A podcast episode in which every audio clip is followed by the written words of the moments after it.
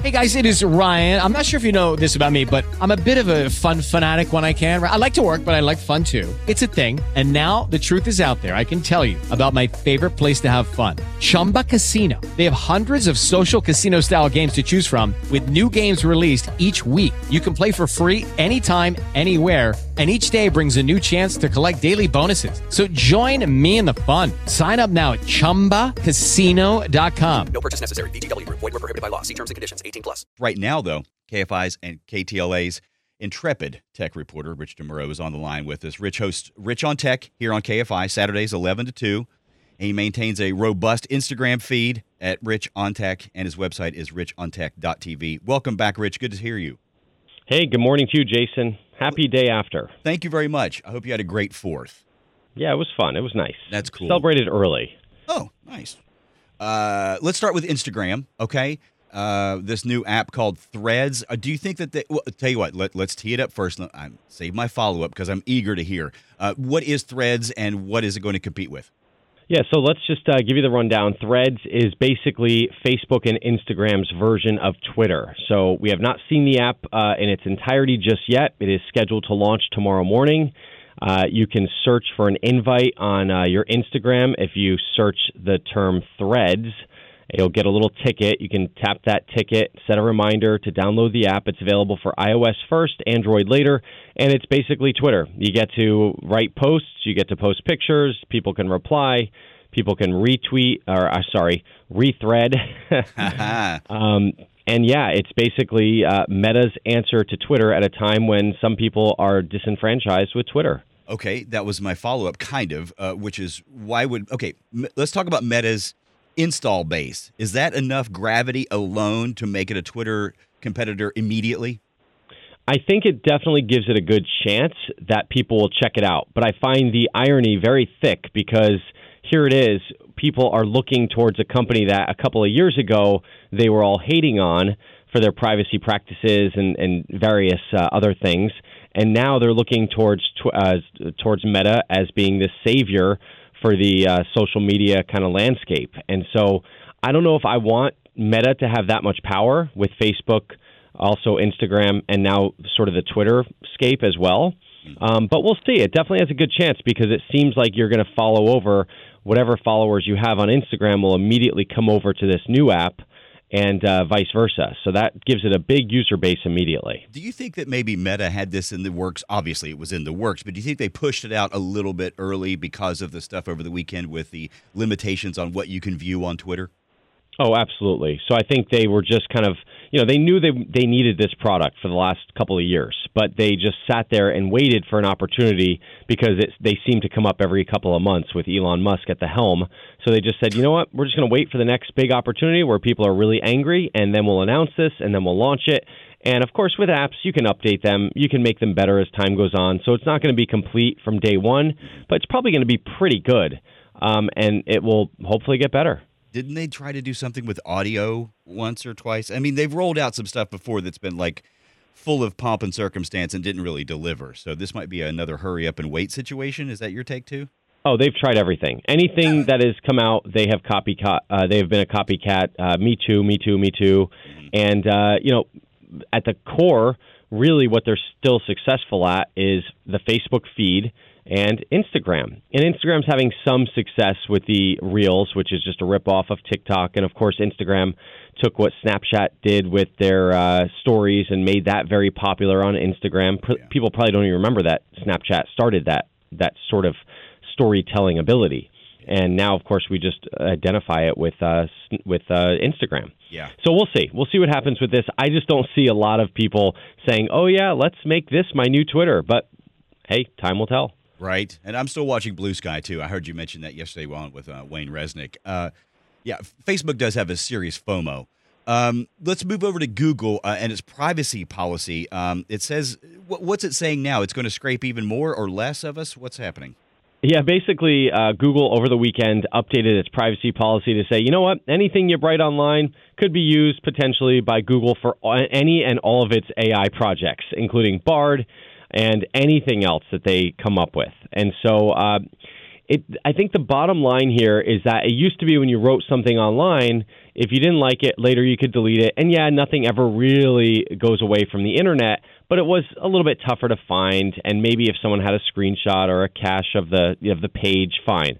But now the fact that these AI tools are scraping everything 24 7, anything you say online could potentially go into one of these large language models. And it just has a lot of implications for the way the web um, exists and also what we do on there and how long it lasts.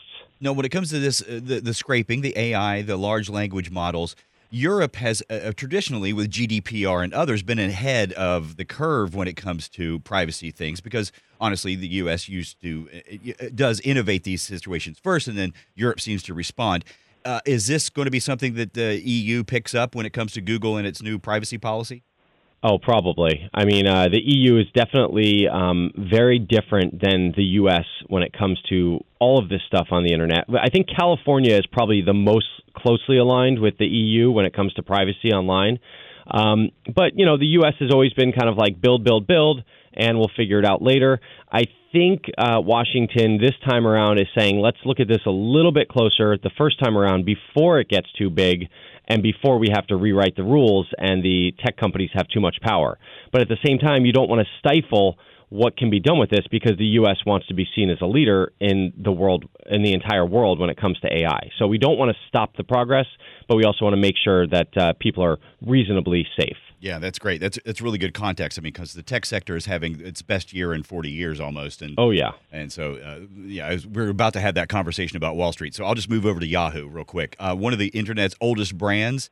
I still use Yahoo Finance because I'm old school business, and I find that their reporting and their data is pretty solid. But Yahoo's trying to look for a, a larger kind of com- comeback. What's it going to roll out?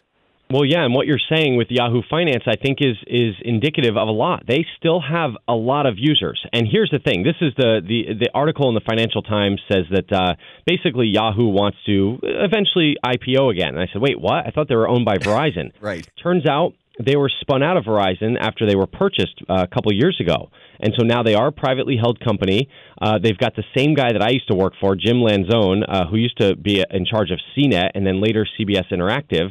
So he knows what's going on with these brands. He knows how to build uh, brands that people really like. And in a lot of different ways, you know, they've got Yahoo Finance, they've got you know entertainment, they've got uh, TechCrunch as a startup, they even own AOL.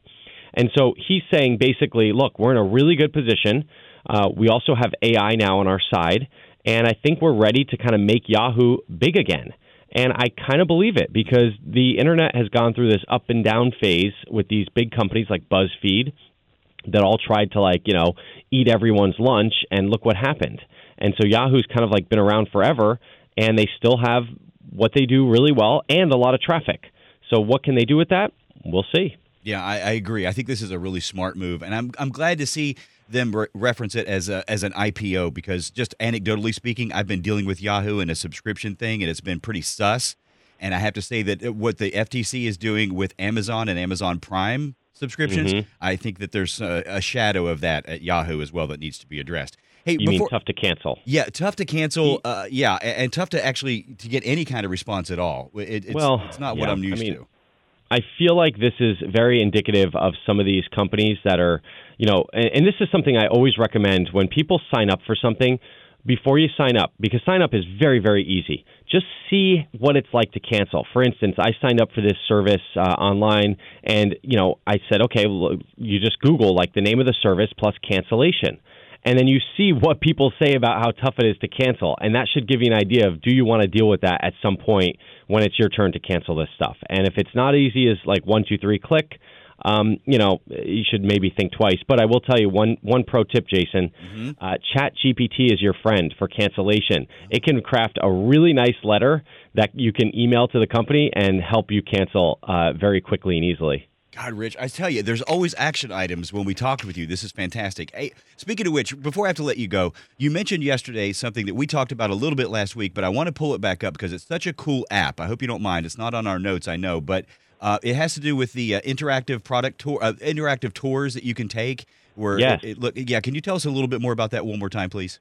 Yeah, absolutely. This is called VoiceMap, and I, I absolutely love it. It's uh, basically a GPS audio guided app.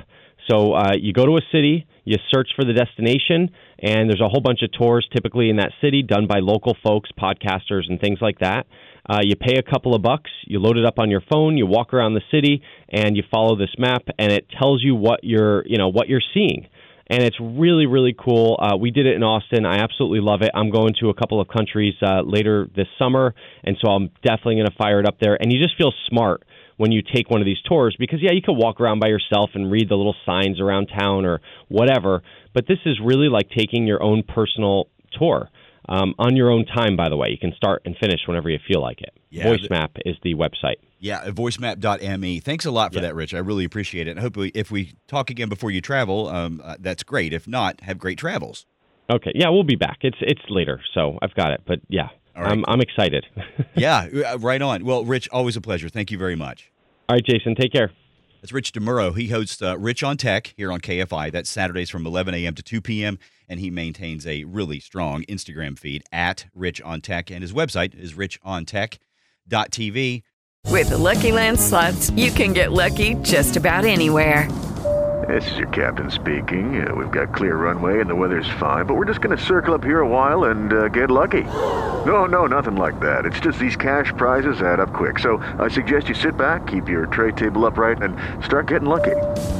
Play for free at LuckyLandSlots.com. Are you feeling lucky? No purchase necessary. Void where prohibited by law. 18 plus terms and conditions apply. See website for details.